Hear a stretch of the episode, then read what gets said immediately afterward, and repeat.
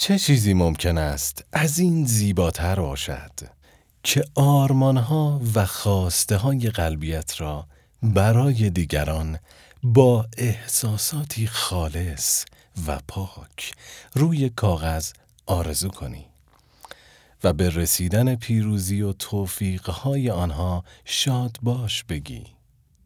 یک یادداشت کوچک شاید به نظر ساده برسد.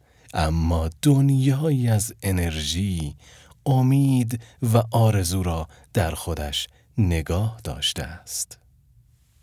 روز شاد باش نویسی مبارک